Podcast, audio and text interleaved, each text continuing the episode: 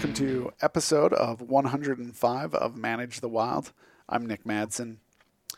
Jack O'Connor, in March of 1960, wrote an article called The Bighorn. Here's a quote from it The wild ram embodies the mystery and magic of the mountains, the rocky canyons, the snowy peaks, the fragrant alpine meadows, the gray slide rock, the icy dancing rills fed by snowbank and glacier, the sweet clean air of the high places, and the sense of being alone on top of the world with the eagles, marmots, the wild sheep themselves. Bighorn sheep, the wild sheep, they've always been an iconic, majestic animal to me. You see them standing on the cliff's edge with a glacier in the back, and you just think that it's such an amazing animal. And yet, such an amazing animal has so many issues. It's facing such an uphill battle and you hope they they win out. But it looks daunting depending on where you're standing. They started being impacted, or they started um, being affected by Europeans as early as the 1500s. But in the 1800s, their population spread from Mexico all the way up through British Columbia. They went from the Pacific coast all the way east into Texas. And the population back then, there's not very good estimates, but they researchers believe that there were somewhere in the hundreds of thousands of animals. And we definitely don't have that today. Some of the things that have affected these animals and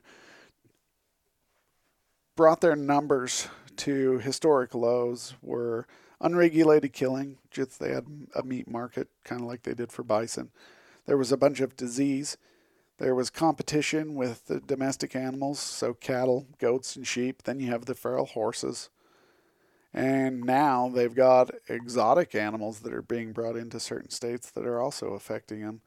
And then human encroachment. We're always moving, always spreading, always building. And so we're cutting up their habitat and fragmenting it even more than it already is. And all of these have brought down the bighorn sheep populations to their low numbers. Now, there's been a huge push for the last 30, 40 years, 50 years even, to work with getting state and federal agencies working together to bring their populations back. Now, they've reintroduced them into every western state they were removed from or extirpated from, but they have not reached the levels that they once were and they may never. Some of the challenges that they're facing that we've talked about is habitat. And it's a really difficult process. When you're looking at the habitat for the wild sheep, you have to go in and identify the factors that are limiting and threatening their ability to provide for these sheep. So, have we fragmented the landscape?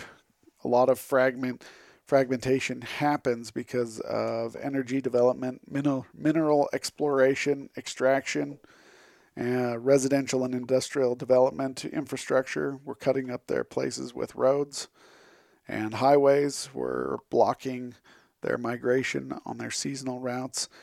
We have recreation that goes on nonstop, whether it's snowmobiles, ATVs, side by sides, hiking. We're constantly in their area, putting pressure on them. And then we're grazing domestic animals. So you've got your sheep, your cattle constantly being pushed up there. You have uh, an explosion of feral horses in certain areas that are constantly affecting them, and their habitat is degrading. So, researchers have come up with plans and ideas on ways to protect, restore, and reclaim some of that that um, habitat degradation that's going on.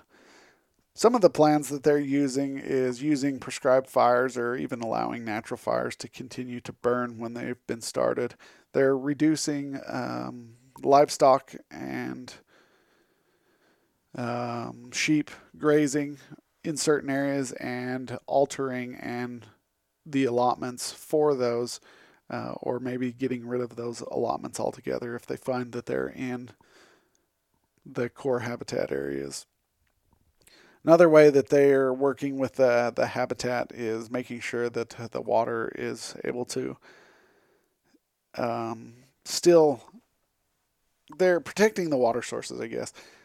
In certain cases, you've got feral horses that are going in and completely wiping out these water sources, whether it's they've stayed there for so long they don't want to leave the water source that they just go in and degrade it so bad that the water basically quits running.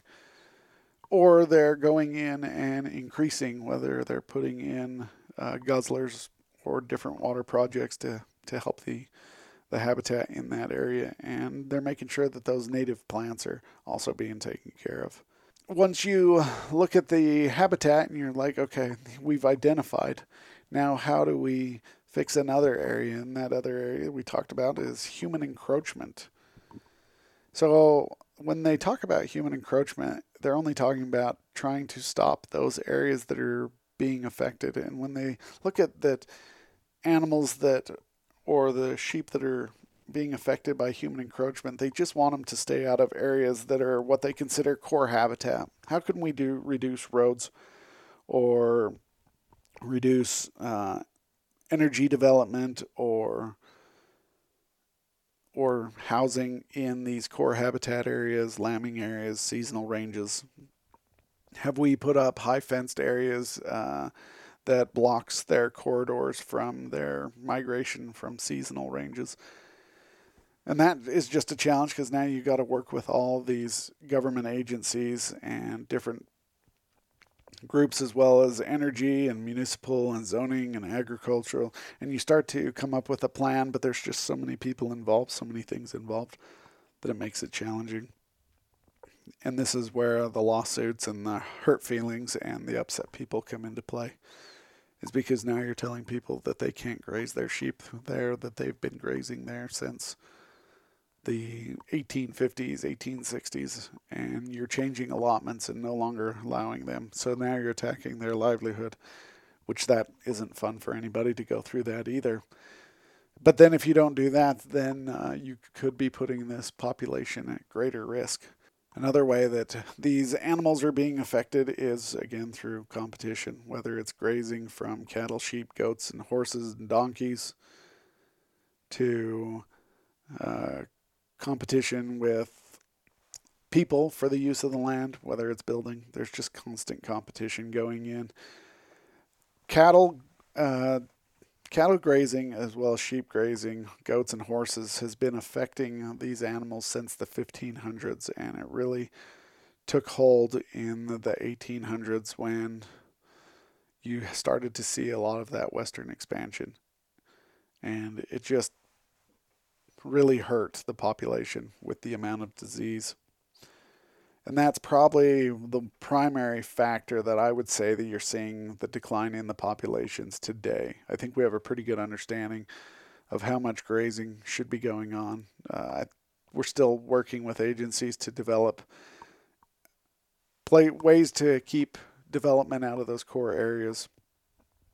But I think the one thing that you can't write into law is that disease doesn't affect these animals because the disease just doesn't care and doesn't listen. So, disease is the primary factor in the decline and loss of the bighorn sheep across much of their historic range through the mid, uh, early to mid 1900s, and it's still continuing to affect animals today. It was reported in the winter of 2009 to 2010 alone, nine separate bighorn sheep pneumonia related die offs totaling 1,700 animals, occurred across five western states. Those losses represent greater than 1% of the total number of bighorn sheep in the western U.S. and Canada. Some of those herds in 2009 and 10 lost anywhere from 5% to 95% of their population. That's crazy. I was uh, got to I got to be involved in a study a few years ago. Um, it was uh, at Hardware Ranch. We had some animals that were brought in from another state that were asymptomatic for what they call Mycoplasma ovipneumoniae, and it's basically pneumonia It's a respiratory infection that comes in and infects their lungs. These animals were asymptomatic when they were brought into the state, and once they got them here, they realized they tested positive for it. They put them in a quarantine facility. And working with researchers, the entire population that was brought in died from the respiratory infection. And it caused the ewes to abort lambs, and there was just a whole lot of problems that were going on.